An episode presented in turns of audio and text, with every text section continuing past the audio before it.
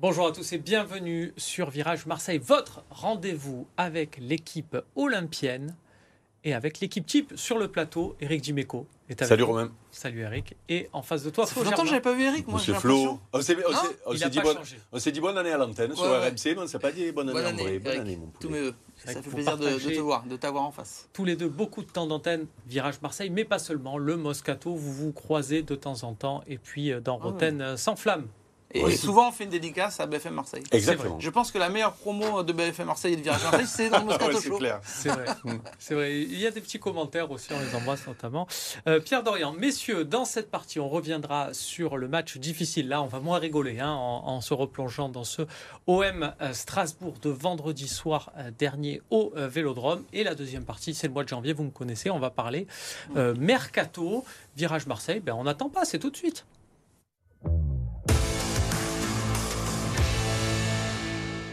L'Olympique de Marseille a donc fait match nul contre Strasbourg, un but partout à domicile, un but concédé dans les toutes dernières secondes de la partie. Mais franchement, une fois le coup de la, déception passé sur le, timing, on se rend compte que c'était largement mérité. L'OM méritait euh, un point, peut-être même moins.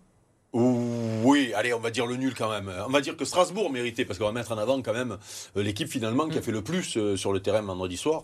Euh, c'est une équipe qui est en difficulté.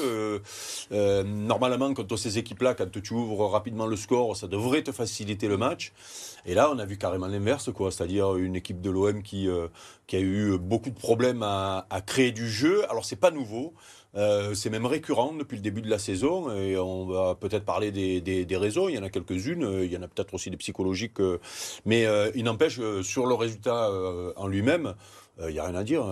Strasbourg part avec un point, c'est mérité, bravo, vous avez fait plus que nous et, et, tant mieux pour vous.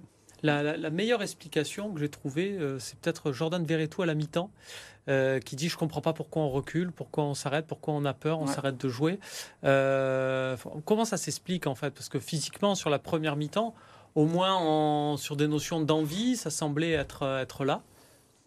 C'est difficile d'avoir des explications. Euh, après, je pense que Gennaro Gattuso, lui, a dit que c'était de sa faute et je crois qu'il a quand même une part de responsabilité parce que, euh, pour rien vous cacher, en commentant le match à l'antenne, on est toujours avec des consultants. Euh, et hum, dès le début de la seconde période, beaucoup disaient Mais l'OM prend, euh, prend la marée au milieu de terrain, il faut faire quelque chose, il faut renforcer, il faut il faut qu'il y ait des choix. Et c'est vrai que je trouve que les choix de Gennaro Gattuso, ils ont beaucoup tardé. Alors après, quand on regarde un peu la feuille de match et le banc des remplaçants, évidemment, tu te dis euh, que tu connais pas. Enfin, tu connais, nous on les connaît parce qu'on est, euh, on, suit même un petit peu la réserve. Mais euh, évidemment qu'il y avait beaucoup de jeunes sur le banc des remplaçants. Mais si tu sens que l'équipe a besoin de, de, souffle nouveau ou peut-être d'un petit ajustement tactique, bah, peut-être qu'il faut le faire. Et, si Gattuso a dit c'est de ma faute. Honnêtement, je pense qu'il est sincère. Des fois, on dit que c'est de la com, mais je pense qu'il tu, il tu dis que c'est de sa faute. On, va l'écouter sans tarder, le, le coach de l'OM, sur sa, sur sa responsabilité.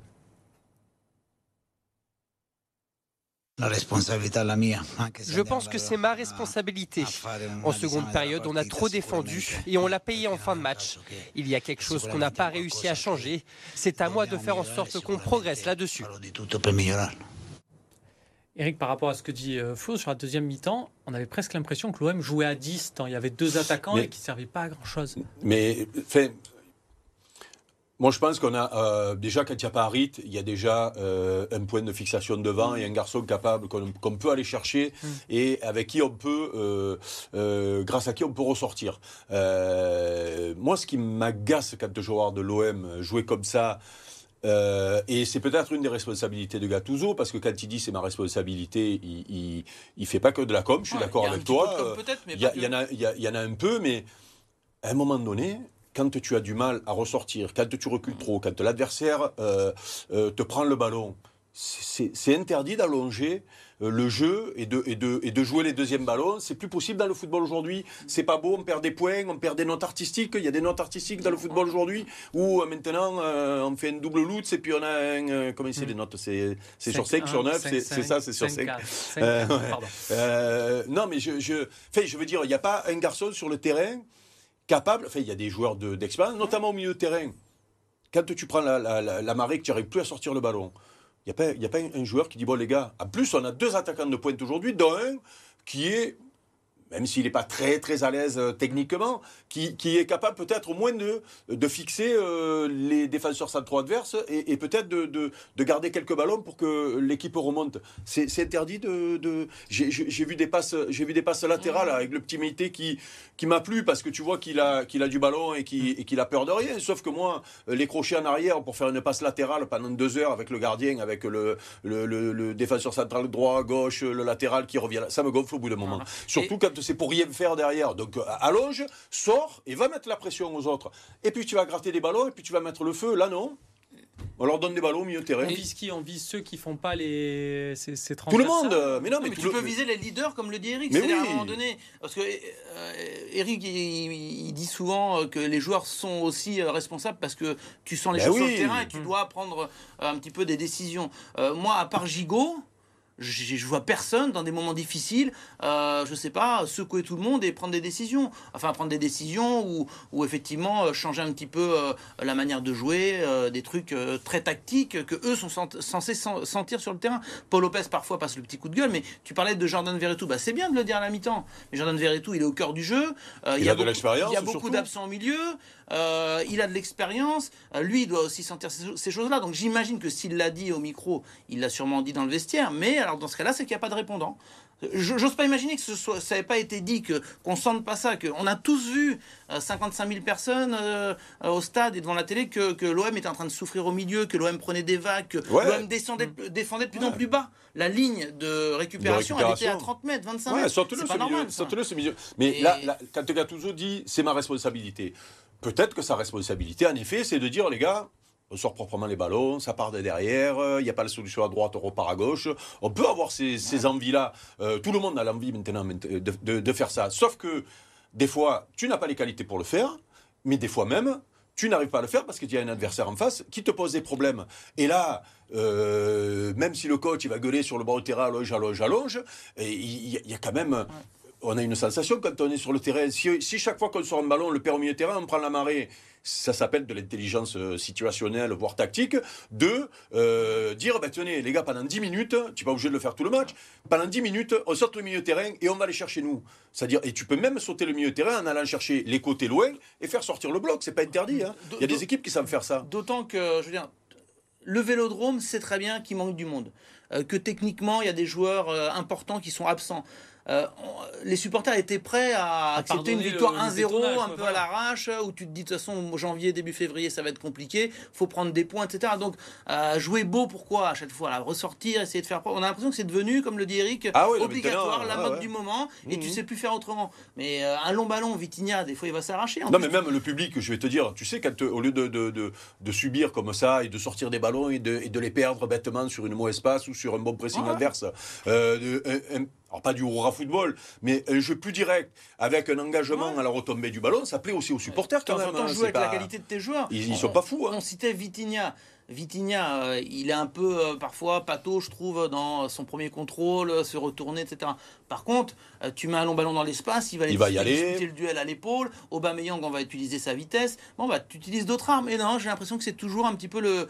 Enfin, on a l'impression qu'il faut, que faut, jouer comme le FC Barcelone d'il y a 10 ans, où tac, tac, tac, ressortir le ballon. En défense, on sait pas le faire et on se prend des vagues derrière. Est-ce que Aubameyang aussi a, j'imagine, sa part de responsabilité? Parce que dans les leaders que vous citez, ça peut être lui, hein. tout en haut, de lever les bras et de dire maintenant, jouez sur moi et il, doit, oui, oui, il doit, il doit, il doit, il doit s'imposer aussi comme ça. Alexis le faisait l'an dernier. Souvenons-nous, déjà il venait lui chercher les ballons quand ça tardait à venir. Il, venait, il faisait beaucoup d'appels dans le vide euh, parce que quand tu es au stade, tu les vois ces mm. appels dans le vide. Ils sont pas toujours évidents à voir ces appels dans le vide.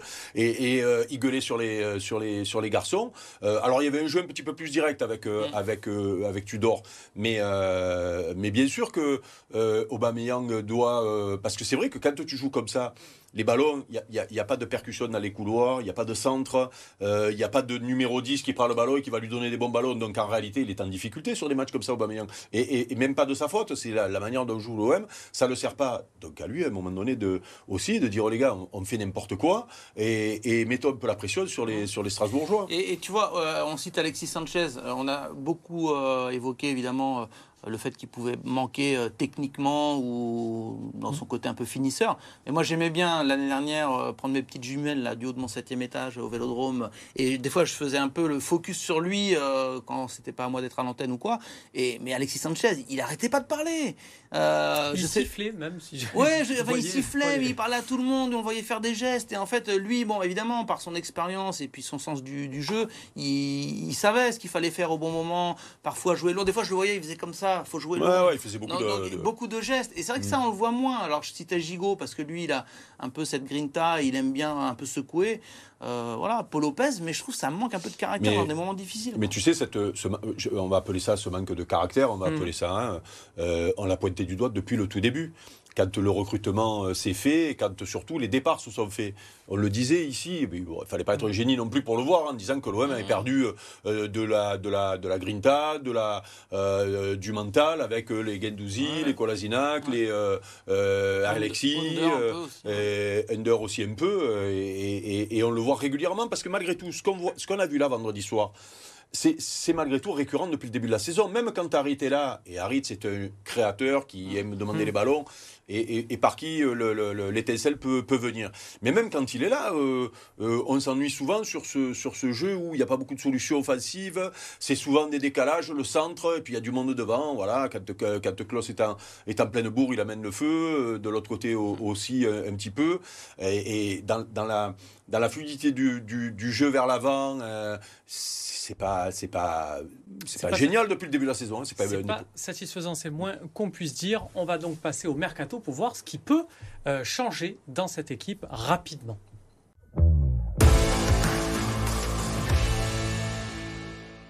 De retour sur le plateau de Virage Marseille, toujours avec Eric Dimeco. Florent euh, Germain, l'occasion euh, de vous rappeler tiens, que cette émission est en partenariat avec le Phocéen et aussi bah, de faire un, petit salut amical à nos, nos copains de la Provence qui ont sorti un, hebdo 1899 avec une, une couve sur Dimitri Payet. Bientôt un numéro sur Alexis Sanchez, Flo, où on aura toutes les. Il y avait un beau gosse en photo avec un petit béret noir. Un petit béret, bien sûr. Je sais pas. Je l'ai vu, je, je l'ai vu à l'inauguration. Je sais pas. Oui, je suis allé, euh, euh, je suis allé voir ça.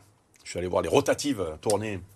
Ah, c'est vrai qu'il y avait une, une, belle photo avec. Euh, bah, brochette d'anciens joueurs, ça fait toujours plaisir. Il n'y a pas que des anciens joueurs aussi, hein, mais des anciens dirigeants, journalistes, etc. Il y, avait, il y, avait, une grosse part de, l'histoire de l'OM euh, sur ce, moment-là. Euh, messieurs, le mercato, on va euh, parler d'une vente miracle celle de Renan Lodji pour un montant euh, supérieur à 20 millions d'euros. Mm. Alors, euh, c'est pas euh, méchant envers Renan Lodji, mais regardez, je vais vous montrer un, petit tableau des ventes records de l'Olympique de Marseille. Vous allez voir que Renan Lodji intègre, intégrerait ou va intégrer incessamment sous peu eh bien, le, le top 5 de l'histoire de l'OM. Batshuayi avait 35% à reverser au, standard euh, de Liège, mais le montant global était, était celui-ci. Didier Drogba, 33. Euh, Franck Ribéry, 30. Il y avait des bonus euh, qui se sont activés, c'était 26 plus 4. André Franck Zambo Anguissa, et puis donc Janely Mboula qui, qui, va donc être dépassé dans ce top par, par, par Renan Lodji, qui sera la, la plus grosse vente de l'ère McCourt, un élément qui est arrivé il y a, il y a six mois, qui a fait, qui a fait un peu plus de 20 matchs à l'Olympique de Marseille c'est alors. Eric, je sais que le, poste de latéral gauche est un poste très important.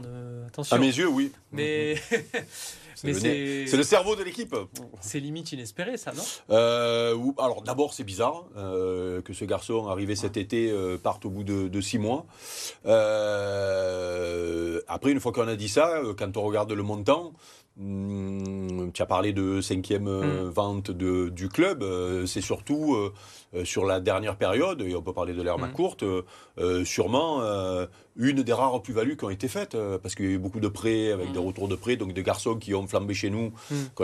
à qui on a servi de, de strapontem pour aller, pour aller retourner dans leur club formateur, notamment, qui avait fait une saison extraordinaire à l'OM, mais qui est retourné à Arsenal, Alexis qui est reparti de suite. Bon, c'est, finalement, c'est rare quand l'OM fait des bons coups financiers, on va dire. Hein, donc, quand euh, c'est le cas, ben, on, salue, on dit bravo. Et euh, je ne suis pas sûr de le pleurer, euh, Lodi. Attention quand même, Flo, parce qu'on se dit là, c'est génial, c'est plus de 20 millions d'euros. Il y avait 30% à l'Atlético. Est-ce que c'est 30% sur le montant global du transfert ou sur la plus-value? Parce que là, forcément, ça change, ça change un peu la donne. C'est sur quoi Sur le montant global Je n'ai pas les détails encore. par contre, ce que je sais, c'est que ça va être plus, plus de 20 millions. Quoi. Euh, on sera normalement à même Et donc la plus-value, c'est, la plus-value, c'est combien bah, du coup sur cela? Du coup, si c'est 22, ce serait de 9. 9 De 9. 9 Moi, je pense que la 30%, c'est sur la plus-value. Parce que si c'est sur le montant global, ça veut dire que tu perds des sous. Euh, ça me paraît un peu bizarre. Donc, ça, ça veut dire que l'OM récupère 6. Hmm. Pour, pour, moi, ça reste euh, une bonne vente, quoi qu'il arrive. Et alors évidemment, j'entends l'argument, ouais, mais il est là depuis six mois, etc. Mais parfois, tu maîtrises pas euh, les offres qu'on te fait. Je veux dire, le, marché, il est un peu imprévisible. Et à partir du moment où, où tu arrives à te retourner derrière euh, pour euh, mm. faire signer un ou deux joueurs, normalement ce sera deux, vous savez qu'on parle de, de, Truffert et de Doig. Doig, euh, c'est un dossier qui serait quand même assez avancé, même si euh, à chaque fois qu'on parle avec les dirigeants de l'OM, de, des dirigeants de l'Elas Vérone, ça hmm. leur donne un peu de bouton parce qu'il y a, y a un passif euh, sur des négociations où ça a été compliqué. Mais voilà, oui, c'est sûr que Lodi, ça fait bizarre. Tu te dis, on, l'a à peine vu qu'il est déjà parti. En même temps, euh, c'est pas Roberto Carlos. Quoi. Les dirigeants de l'OM sont moyennement satisfaits de ces 5-6 premiers mois. Hmm. les, supporters aussi. Il y, a hein. un, il y a un paramètre qu'il faut euh, préciser, c'est qu'il est quand même assez fragile physiquement. Et on va voir son euh, bilan. Il a beaucoup joué finalement. Je crois que l'émission n'est pas traduite euh, en Arabie Saoudite avant que ce soit, ce soit signé. mais euh, je, crois que c'était le cinquième temps de jeu de, l'effectif là sur la, première partie de saison. Bon là il y a eu les, matchs de, reprise où du coup on l'a pas fait jouer contre Strasbourg pour le pour le garder. Mais mais voilà 82% du temps de jeu à la trêve on l'a beaucoup fait jouer. C'est aussi pour ça qu'on cherchait une une doublure. Et là on va pouvoir passer d'une configuration avec un titulaire, un remplaçant, un 80-20 peut-être à un 60-40 avec des joueurs qui se tirent la bourre pour ce, pour ce poste. Mais Truffert, ça paraît quand même euh, très cher. Euh, enfin, c'est super, hein, mais euh, ça serait génial, ça serait presque trop beau. Vu les finances de l'OM, non? Oui, mais après, non. Moi, ça me paraissait presque incroyable quand, quand on n'avait pas l'info que Lodi allait partir pour ce montant-là. Maintenant qu'on sait qu'il va partir, maintenant qu'on sait qu'il il y a des possibilités aussi de, euh, voilà, de proposer un paiement échelonné, de s'entendre avec Rennes ou un prêt avec option d'achat, euh, etc. Donc différer un petit peu le paiement. Euh, Truffert, c'est un joueur que l'OM suit depuis une petite année quand même. Mmh. L'été dernier, il y avait eu des discussions. Lui, euh, il est plutôt euh, OK et motivé à l'idée de venir à l'OM. C'est pas fait encore, hein, mais mhm. euh, c'est effectivement un joueur qui plaît beaucoup. Et après, il a le profil dans le sens où Marseille recherche des joueurs qui peuvent s'adapter rapidement. Parce que c'est un peu le problème du mercato d'hiver. Si tu fais venir des joueurs un peu comme Malinowski, et, et bon, là, il y avait différentes circonstances atténuantes, évidemment. Mais des fois, tu as un peu des difficultés à, t'adapter. Mhm. Là, normalement, Truffert, Bon, évidemment, la pression est différente à Marseille, mais il est censé euh, bien connaître la Ligue 1 et, s'adapter rapidement. Donc, euh, dans l'absolu, si les deux arrivent, je trouve que ce serait un bon coup. Je l'ai, euh, je l'ai, commenté, un petit peu avec, avec Rennes en, mhm. Coupe d'Europe. je l'avais trouvé intéressant. Euh, je ne sais pas le, son véritable niveau finalement, euh, parce que c'est pas évident de jouer mm. à l'OM euh, et, d'avoir le niveau européen, puisqu'on demande à un joueur d'avoir le niveau européen. Hein. L'OM est toujours en Ligue Europa. C'est un des meilleurs joueurs à ce poste en France, avec peut-être Caillou Henrique avant voilà. sa blessure. Non, non, voilà, c'est pour ça que, c'est pour ça que moi j'ai été étonné aussi, un petit peu comme Flo, que Rennes ouvre la porte. alors c'est peut-être pas pour récupérer. Il, va être en fin de contrat, c'est ça le. le, non, il lui, il, lui, reste deux ans et demi de contrat. Ah, deux ans et demi. Ah je, je pensais qu'il a arriver. Non, non, non. Après, c'est, Pour, ça que son prix est relativement élevé. Euh, si tu parles avec les Rennais, ils vont te dire euh, c'est minimum 15. L'OM, ils vont te dire ouais, normalement à 12, c'est bon. bon en gros, je schématise. Hein. Mais euh, c'est quand même un. Oui, non, mais c'est en prévision. Oui, non, mais c'est en prévision. Oui, mais tu sais, les joueurs aujourd'hui, à deux ans de la fin du contrat, il faut, il faut soit les prolonger, soit les, transférer. Donc euh, en réalité, Rennes, contrairement à nous, ce qu'on a pu faire à un moment donné, ou ce que notre club hmm. préféré de la capitale euh, euh, fait régulièrement, tu laisses arriver ton joueur dans la dernière année de contrat, et puis du coup, là, tu n'es plus en position de force.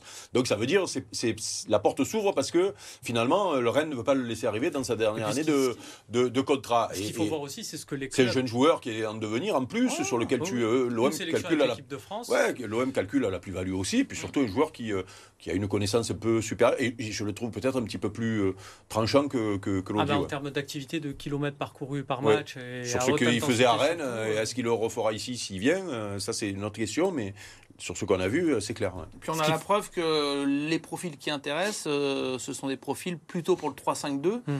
évidemment, je ne dis pas que ce sera tout le temps un 3-5-2, mais il, s'est joué dans une défense à 4 également, mais je veux dire, Profi, Truffert et Josh Doig, l'Écossais de l'Elas Véron, sont des joueurs qui, euh, offensivement, euh, apportent quelque chose.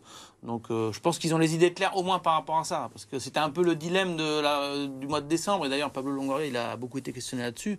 C'est bon, maintenant vous faites un mercato. On nous explique qu'il faut faire un mercato souvent en fonction de l'entraîneur, donc là, il faut le mm. faire forcément en fonction du système en cours. Et, là, pour moi, il y a le 3-5-2 qui se dessine, et honnêtement, les joueurs ils préfèrent jouer dans ce système-là. Ah, ça correspond plus à leur, à leur qualité, même si on a vu vendredi un match très moyen dans mm. ce système-là. Mm. C'est pas le système qui est en jeu, moi. Pour moi, euh, c'est le système qui convient et aux attaquants, et aux latéraux, et aux défenseurs centraux, voire même au, au milieu de terrain. Euh, donc euh, contre Strasbourg, par exemple, si jamais euh, on avait utilisé un autre, un autre système, je me demande ce qui se serait passé, notamment sur la solidité défensive. On verra donc ce qui se passe. En tout cas, j'aime beaucoup tout faire. Je sincèrement. Peut-être que je serais déçu ou quoi, parce qu'on dit toujours qu'il faut hmm. franchir un cap quand tu signes à l'OM. Moi, c'est un joueur, je sais pas, il me laisse pas insensible parce que je trouve qu'il a la niaque, il, hmm. il se projette beaucoup, c'est un bon centreur, c'est vraiment un bon gaucher. Moi, j'aime bien. Eh bien, très bien, on espère euh, l'accueillir à l'Olympique de Marseille. Et puis, dans un second temps, sur Virage Marseille, pour que tu puisses, Flo, ah, lui, lui clamer euh, tout en amont. En attendant, on passe, on passe à la suite. L'Europe ne sourit pas à Toulon. Troisième défaite en autant de matchs de Champions Cup pour le RCT. Cette fois battu 18-29 à Mayol par les Irlandais du Munster. De quoi se mettre à dos une partie des supporters présents et hypothéquer grandement leur chance de qualification pour la phase finale de la compétition. Dernier match de poule vendredi face à Glasgow. Provence Rugby réagit avec la manière. Une semaine après avoir été corrigé par Grenoble, les Aixois se sont vengés à domicile face à Dax au terme d'une rencontre spectaculaire. 8 essais à 4 en faveur de Provence Rugby qui s'impose sur le score fleuve de 54 à 26 sur sa pelouse. Le club est dauphin du leader de Pro D2 Vantais. Prochaine échéance ce jeudi face à Béziers. Enfin, en hockey sur glace, Marseille n'a pas démérité face au leader de la Ligue Magnus, les Spartiates, qui sur leur glace ont longtemps tenu tête aux Dragons de Rouen, mais finissent tout de même par s'incliner sur le score de 5 buts à 3. Devant 3882 supporters, Marseille occupe la quatrième place au classement.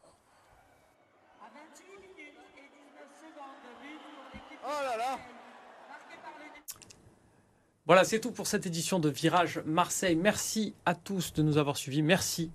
Euh, Eric, merci Flo. Et donc, on, merci à vous. on met nos meilleurs enquêteurs sur le coup. Titi, c'est toi le boss, bien sûr, en premier lieu pour euh, guetter une éventuelle. Il est dans le désert, là, donc euh, je suis pas sûr qu'il enquête beaucoup. C'est vrai, c'est vrai qu'il enquête, enquête pas trop. On l'embrasse, on lui souhaite bon courage. D'ailleurs, à très vite pour un nouveau Virage Marseille.